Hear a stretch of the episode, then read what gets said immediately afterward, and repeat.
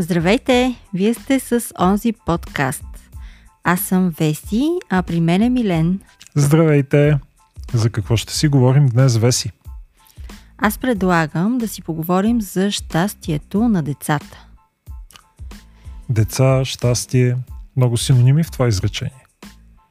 Да, така е. Или по-точно, какво прави децата щастливи и как можем ние да допринесем за това? Да, наистина, щастието на децата е нещо много важно.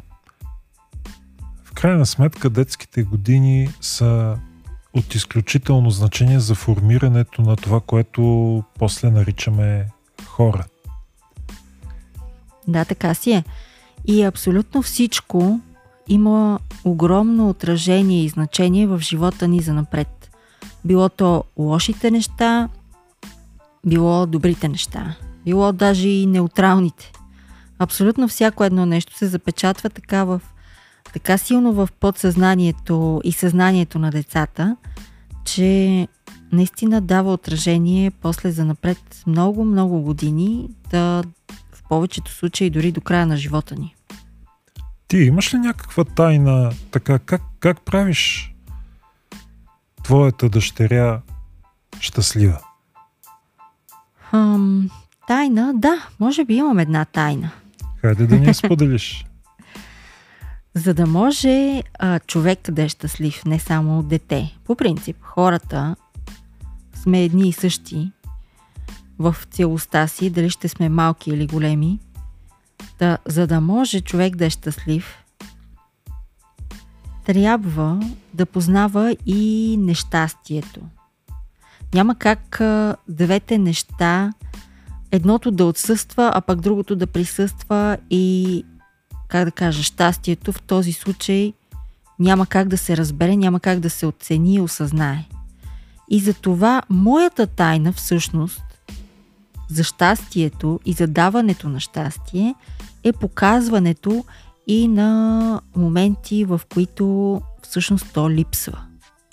Или по-точно отнемането на някакви привилегии, да речем, на някакви неща, от които, с които детето е свикнало и които детето много силно желае и разчита на тях. И по този начин, според мен, също е важно и за други неща, освен, освен за даването на щастие. Но конкретно това е един от начините, по който можеш да му дадеш щастие. Защото ако постоянно има всичките тези неща, за които то желае, в един момент те му стават безинтересни. Това съм сигурна, че всеки един родител може да го потвърди. И почва да не ги оценява и всъщност ти остави, че не ги оценява. Ами те наистина просто вече не му носят щастие, което е най-жалкото от цялата работа.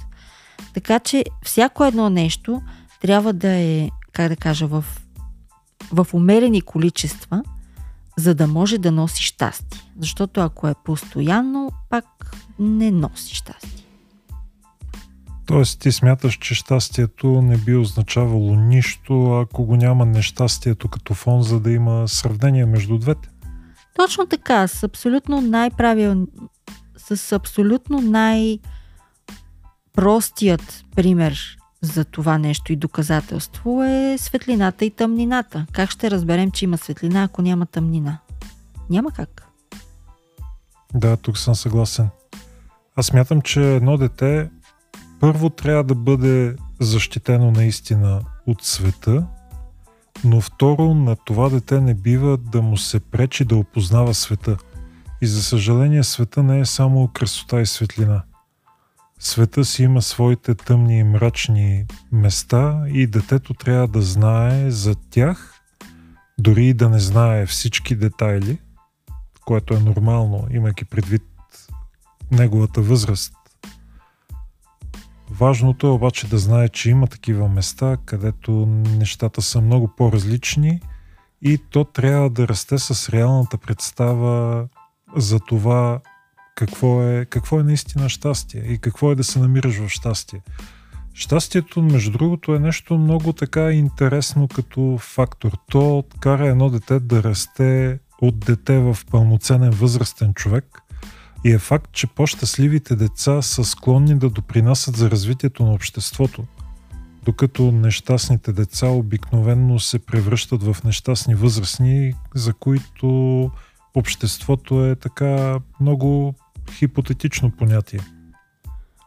Да, така е, наистина. В общия случай абсолютно, абсолютно си прав за това, че щастливите и доволни хора от живота, от всички неща около тях, биха могли много повече да допринесат за каквото и да било, отколкото тези, които са затворени в себе си, нещастни, недоволни и така нататък. Нали? Принципно човек е отворен към, как да кажа, към света? Процеса на даване, когато той самият има какво да даде.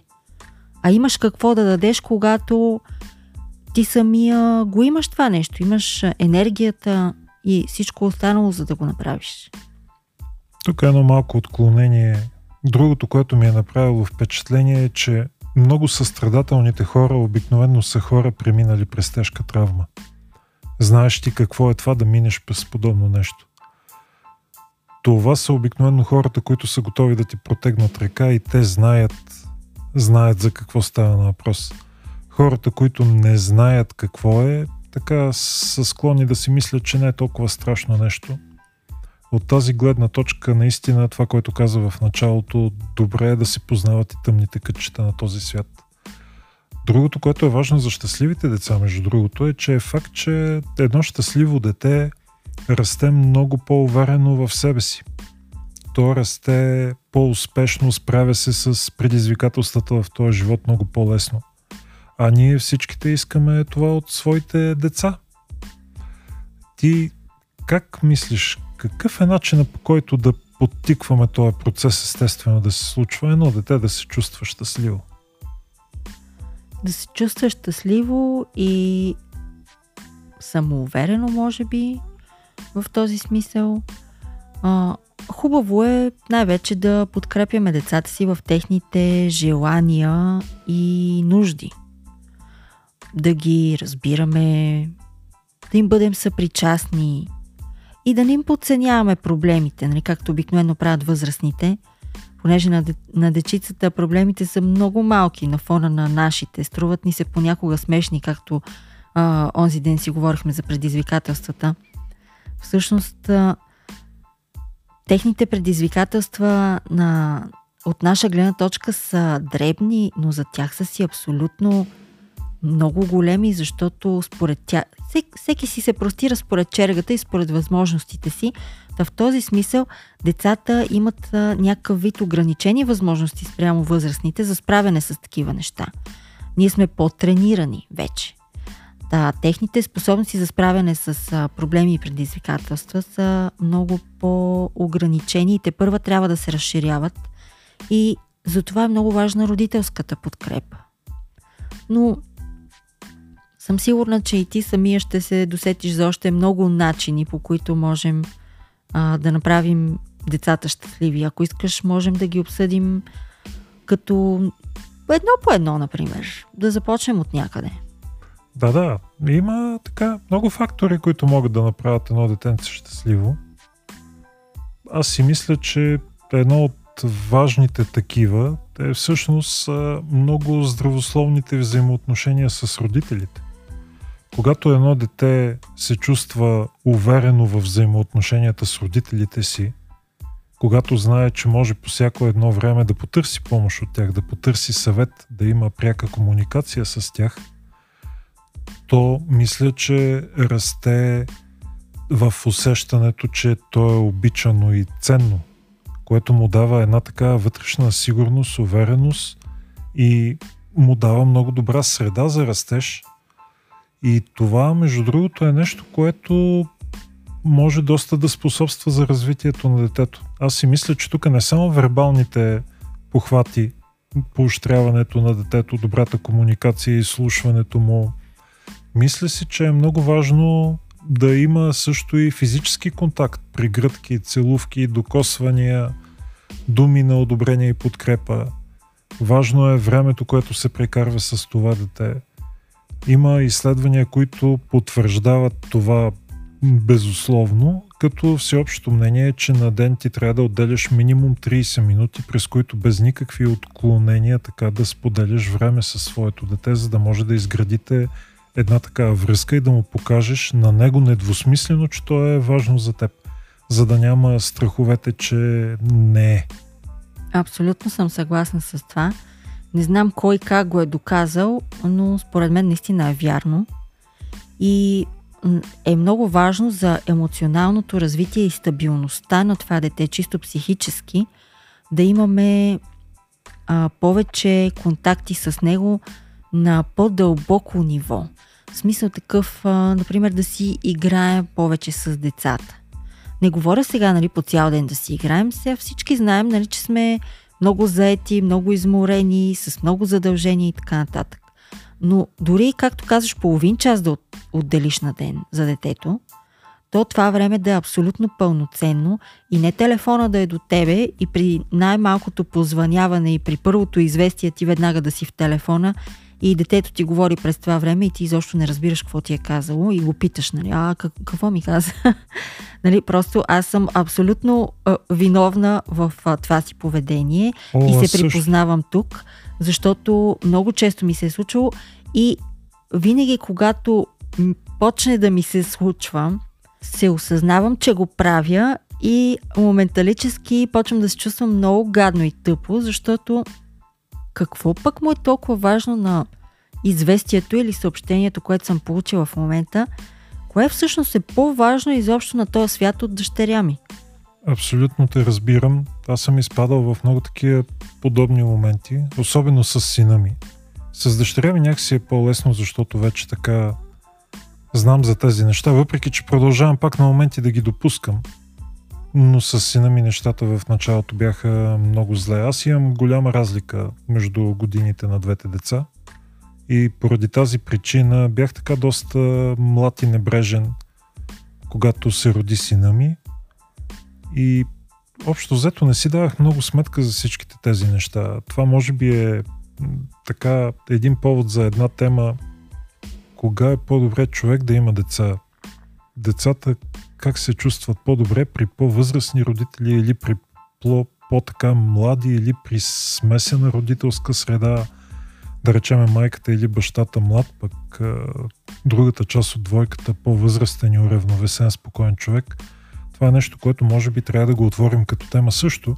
Да, това ще е интересно също и а, дали да имат а, а, по-голямо семейство, в смисъл дали да имат братя, сестри и децата и кое е по-добре за тях и така нататък. Това ще е интересна тема. Това е нещо, което определено ще направим подкаст за него, но по нашата тема в момента за прекарването на времето с децата, това, което ти казваш, много е важно наистина да се, да се демонстрира заинтересованост към интересите, които проявява едно дете, дори когато те са така много повърхностни и елементарни в някакъв момент. И е много важно да бъдат изслушвани внимателно децата, когато говорят. Това ще им даде повод да имат желание да говорят, защото ми е направило впечатление, че децата, които обикновено не са изслушвани, те стават много мълчаливи и затворени в себе си. Докато ако всеки път слушаш с интерес едно дете, демонстрираш интереси и демонстрираш активно, внимателно слушане, детето като че ли се насърчава да споделя и да говори, и това го прави по-комуникативно, което абсолютно има отношение към това какъв живот ще има в последствие като възрастен. Аз си мисля, че тук има значение и чисто характерните особености на детето, защото някои, дете, някои деца по природа са си по-разговорливи, а пък други са си по-мълчаливи и по-затворени. Но а, ако, ако наистина е така, ако това нещо има ефект, А, както казваш, върху все пак някакъв вид отваряне на, на тази тема. Нали, смисъл, ако го, ако го правиш, а, детето ще е по, по-мълчаливо, а пък ако го правиш, ще е по-разговорливо. Не говоря за по принцип ще стане супер разговорливо, нали, ако по принцип си е мълчаливо, ами просто един вид малко ще му се подобри а, цялостната а, характеристика, да речем. То наистина при дъщеря ми това нещо имаше ефект, защото на мен толкова много ми беше интересно всяко едно нещо, което тя ми казваше. Просто с такъв голям интерес попивах всяка една нейна, нейна думичка от устата, която излизаше, докато беше още мъничка и нали сега продължава също да ми е много интересно нещата, които ми говори. Просто, а, така, как да кажа, малко, малко съм от тези майки, които са много силно запленени от децата си. Да, да, в този смисъл наистина изпитвах просто абсолютно, как да кажа, сърдечно любопитство спрямо нейното развитие. Спрямо всяко едно нещо, което ми казваше, всяко едно нещо, което правеше, и съм я следяла и слушала с интерес на повечето теми. Нали, сега не казвам, че нон-стоп съм я слушала. Защо, сега ще разберете защо. Но тя наистина а, в последствие а, така почна да се развива. Не знам дали това е характера, дали това е типажа, но в един момент наистина това дете не спираше да говори, хора. Просто имало е моменти, в които ми се е искало да спре да говори, разбирате ли? Защото то пък вече става направо... Ама, ама смисъл не спира да говори, имам предвид два часа говорене нон-стоп. На всякакви възможни теми. Само, не знам дали можете да си го представите това нещо. Дори на а, подкастерите им е много трудно да поддържат това темпо и два часа да говорят нон-стоп, без да имат, например, събеседник, с който да го правят. Два часа. Просто аз съм и засичала, понякога е имало и повече. На смисъл по-дълго време от два часа. Детето е имало да каже много неща. Просто много. В момента, нали, продължава да си е така разговорлива, но това естествено не е, а, не, например, не е помогнало, например, чак толкова за а, това да се чувства по, по-срамежливо, може би, не знам как да го кажа, защото то не е точно срамежливо, малко по-несвободно пред чужди хора, например. Нали, сега пред чужд човек това няма да го направи, но ако малко така вече се почувства по-комфортно и по- това, че познава някой, че познава човека, с който говори, може да му надуе главата. Просто не спира да говори. Та, та, така че внимавайте и с тази работа, че си е нож с две остриета. То, мисля, че няма значение с колко остриета е ножа. Важното е, че ние сме възрастни, можем да се справиме с това. Децата не могат. По-добре е да ги насърчим и ние да понесем негативите, отколкото да не ги насърчим и те да поемат всички негативи, за които ние дори и не знаем. Защото ти гледаш тези сладки очички и това личице и не знаеш какво става отзад. Просто в мислите и душата на това дете. Затова е по-добре то да се изразява. Понякога може това да е досадно, но това дава много умела и много точна индикация за това какво се случва с чувствата и разума на това дете, и като родител аз бих се интересувал и бих искал да мога да реагирам на време. И ти засегна тук нещо много интересно. Връзките с други хора. Много е важно. Това е едно от силно важните неща, детето да изгражда силни връзки с други свои хора. Имам предвид родители, баби, дядовци, братовчеди, приятелчета, татковци, батковци, всякакви роднини, ако ще и не само роднини. Защото изграждането на един такъв широк кръг от силни познанства, не просто познанства, нали, това е съседчето от съседния блок, виждам го два пъти седмично минавайки покрай кварталния магазин, нали, а изграждайки връзка с близки хора, братя, сестри, баби, дядовци и други. Тези връзки могат да осигурят на децата много така допълнителна любов и подкрепа. И могат да осигурят нещо много важно. Чувството, че принадлежи. Че е част от нещо. Всяко едно дете има нужда да принадлежи и да се идентифицира по някакъв начин, защото той идва в един свят, който тепърва трябва да завладее и е много объркано. И ако то се чувства само на този свят, няма го това чувство за принадлежност, то ще е много по-плахо и неуверено, отколкото ако чувства, че принадлежи към, към една такава силна социална единица с толкова много членове в нея. Заради това семейството е много важно и силните връзки на децата с цялото семейство са много важни. Независимо, че родителите могат да имат някакви проблеми с някакви членове от семейството, това не бива да влияе на връзките на децата с тези хора. Абсолютно, абсолютно съм за това нещо, което го казваш, защото винаги във всяко едно семейство има някакви проблеми между част от членовете му. Имам предвид разширено семейство. То е неизбежно, това е, ние сме това хора. Това е задължително. Смисъл, аз не съм чувала, освен ако някой, който наистина не се прави, че не се преструва пред другите хора, просто не съм чувала за някой, който да говори откровено за това и да няма поне някакъв конфликт между поне двама членове от семейството. Да, така че в този смисъл наистина това нещо, тези лични а, къвги и а, така, а, дразги и глупости, защото обикновено са глупости, които се случват между членовете от семейството, не трябва да влияят на взаимоотношенията на децата с въпросните членове от семейството. Сега вече, нали, не коментирам варианта, че ако този член от семейството не иска да е част от живота на това дете, това вече този вариант е, в смисъл, друг случай. Това е частен случай. Там, нали, всеки си избира и си решава. Но в смисъл такъв, например, родителя е скаран с еди кой си и затова няма да дава, нали, на детето да се познава с а, а, братовчет му, с чичо му, с дядо му и така нататък. Или пък няма да дава да се вижда. И, нали, е, от тези, за това нещо говоря. Та, наистина трябва да сме по-мъдри и да не лишаваме децата си от възможността да имат А, много хора, на които могат да разчитат в живота си. Защото членовете от семейството, колкото и да са ни черни, колкото и да са ни криви, те са сини семейство и завинаги остават такова. И просто, нали, хубаво е човек да има подкрепа на различни хора, не само на майка си, на баща си, във всеки един момент от живота си. Нали, както казват а, американците, takes a village to raise a child. Да, общо взето, хубаво е да има повече хора, на които може това дете да разчита. Е, само за тези, които не говорят английски, трябва ти вила, за да възпиташ дете ли? Какво казвам? Цяло село гледа едно дете, общо взето. Това е смисъла. Да, аз си помислех, че става въпрос за вили. Трябва цяло едно да. село да изгледа едно дете. Другото нещо, което аз между другото смятам, че също е много важно, това е, ако говорим за взаимоотношенията на детето с неговия така вътрешен социум, семейството, нали, близките познати и близките роднини. Но ние трябва да, да създаваме активно като родители възможността на това дете да формира нови запознанства. Самото то да ги формира.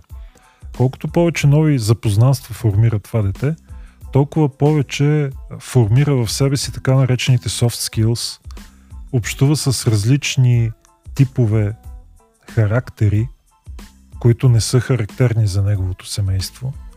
И това го прави много по-подготвено и много по-уверено после да се справя в реалния живот, когато ще среща много и най-различни хора, които обикновено няма да имат нищо общо с неговото семейство и стандартния начин на поведение, който е приет за норма в неговата среда. Това е много важно, защото има хора, които, когато ги извадиш от обкръжението им, те рязко спират да могат да се оправят. Те се чувстват в много непознати води и това води до меланхолии, депресии, невъзможността да функционират правилно или просто много трудности, които те срещат по пътя си. Едно дете трябва да е максимално адаптивно и за да е такова, то трябва да се изправя пред максимално разнообразие. Независимо, че някои от контактите може и да не са така добронамерени от гледна точка на това, че не всички деца са възпитани еднакво, някои са откровенно казано невъзпитани, за което не смятам, че трябва да виним децата. Твърдо заставам за това, че едно дете никога не е виновно. Обикновено са виновни родителите. Детето е бял лист хартия, на който някой е написал нещо. За което, между другото, аз съм абсолютно за едно дете да общува и с такива деца. Задължително е, за даже. За да види, да, всякакви различни характери, всякакви различни ситуации. Общо взето, колкото е възможно на повече видове социални, а, как да кажа, даже типове и конфликти, различни. Да го наречем. Даже Ма и конфликтите, конфликти са да задължителни. Да. Трябва да формира механизъм защитен. Точно така, механизъм за справяне. И това само по себе си също води абсолютно а, право към щастието на детето, защото ако то не може да се справя с тези неща, то как би могло да бъде щастливо? Никак. Докато ако свикне още от мъничко, естествено не казвам сега хвърлете го на вълците. а, но постепенното а, излагане по някакъв начин... С модерация. На, да, постепенното излагане на детето на някакъв вид дискомфорт, на някакъв вид а, конфликт, на някакъв вид а, нали, драма, както обича да казва дъщеря ми. Тя обича драма. Но, но казва, мамо, аз само обичам да я гледам. Аз не обичам да участвам в нея. Та, та така. Та, та трябва понякога да участват в нея, за да знаят как да реагират и да имат някакъв изграден механизъм за справяне с различни социални ситуации. Така че да могат наистина да не са зависими, да не може, да не им е зависимо щастието от а, тези неща. Да ги приемат нормално, като нещо съвсем нормално от ежедневието. Просто са срещнали някой груб човек по пътя, който не се е държал достатъчно любезно с тях, как, както те си представят, например, че трябва някой да се държи с тях. И това да не им повлияе по никакъв начин на щастливия ден, например. Да, абсолютно. На тая тема трябва да се пълни пердата. Отминават го и го оставят сам в неговата си ситуация. Няма защо да придобиваш всичко най-негативно от един такъв човек и да го приемаш в живота си и да ставаш роб на нечии чужди, лоши а, избори, направени в живота. Защото нещо е довело до, до всичкото това негативно нещо. Това е много важно. Също друго, което е много важно. Това ще даде възможност на децата да създадат нови приятелства. Те приятелствата са нещо много странно. Аз съм имал приятели, които в началото не са ми били приятели.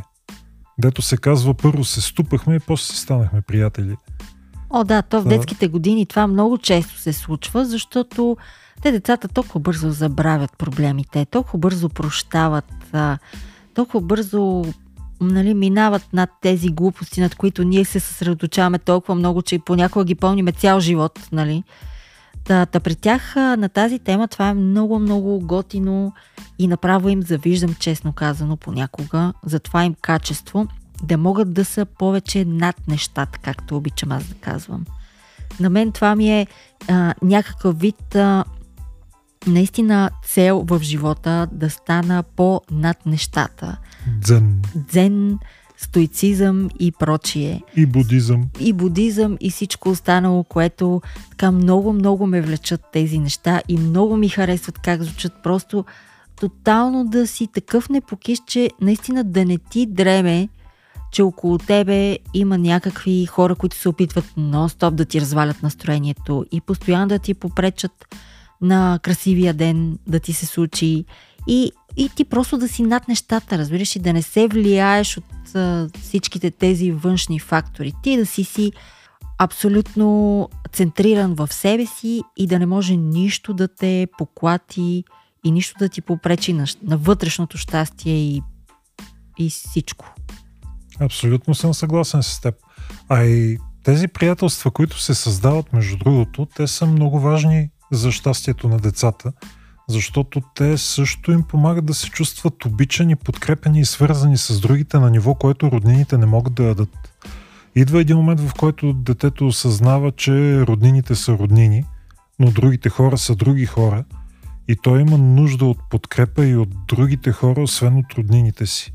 И ако има способността да формира такива приятелства и такива връзки, това ще го направи много по-щастливо и много по-успешно като човек. Това смятам, че е рецепта за щастие също и е много важно за едно дете. Искам да ти кажа, че този период при децата настъпва в много ранна детска възраст. Поне това, което съм забелязала аз по детето ми. Тя от много-много малка, нали, както се казва, беше проходила вече, едва проходила, и на нея и правеха впечатление само останалите малки хора около нея. Тя просто търсеше контакт с себеподобни. Нея възрастните нито я впечатляваха, нито я занимаваха, нито изобщо грам никакво внимание не им обръщаше. Тя просто си търсеше себеподобни. И от тогава до сега, включително, когато види някое човече с нейния ръст, просто задължително се оглежда в него, задължително му обръща много по-голямо вля... внимание, отколкото на всички останали хора около нея.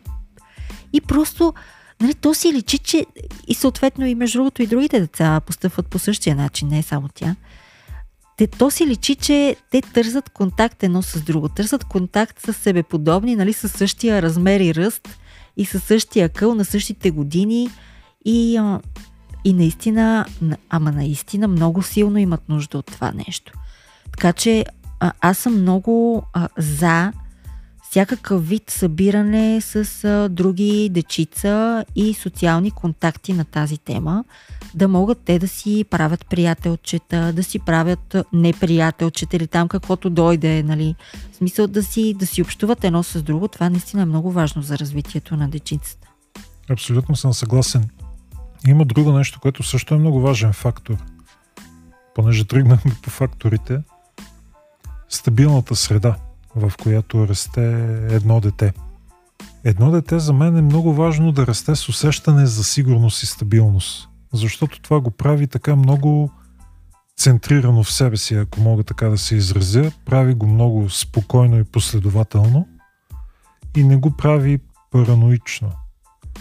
И за мен е много важно детето да се чувства в безопасност и стабилност. И по този начин смятам, че има много по-голям шанс да се чувства едно дете щастливо. И това включва няколко неща, които са абсолютно по силите на родителите. И те мислят, че понякога се подценяват. Като, например, осигуряването на безопасно и уютно жилище.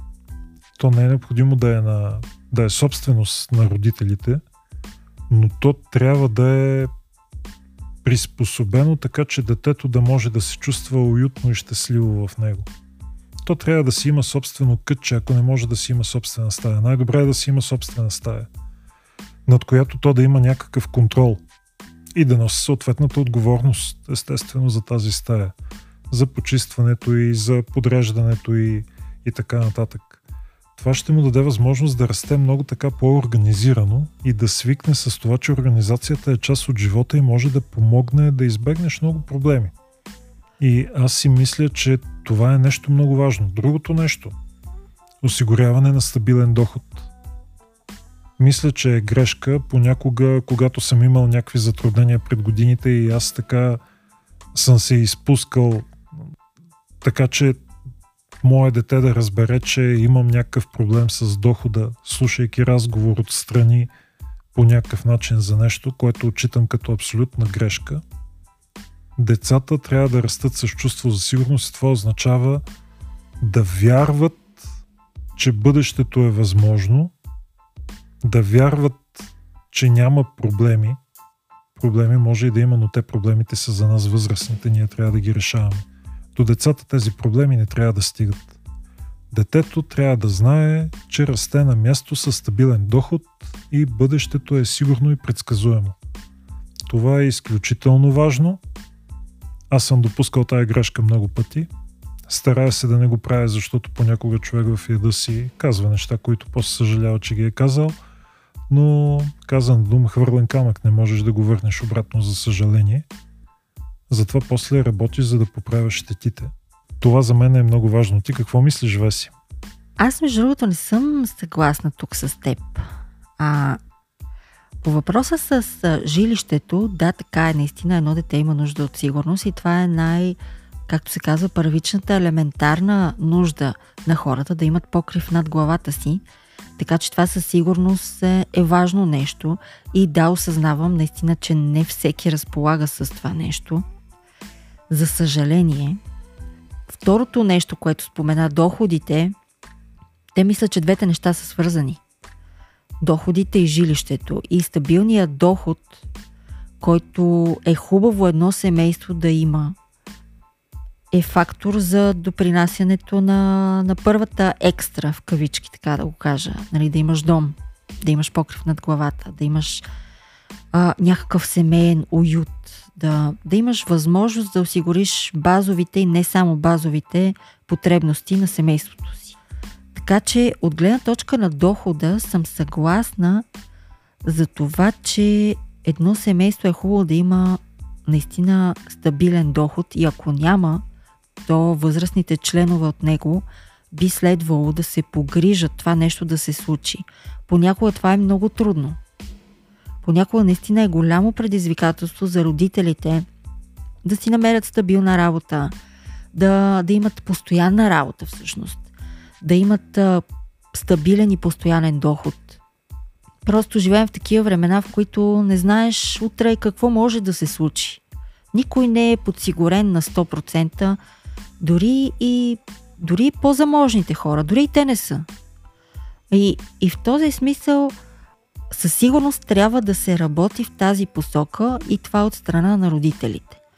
Но не съм съгласна, по-скоро аз съм на друго мнение, че не трябва а, всяко едно финансово дело и състояние на родителите да се запазва в тайна от децата.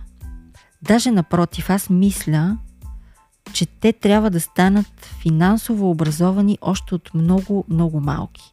А това става чрез елементарни примери в ежедневието, например, нали, когато са по-мънички.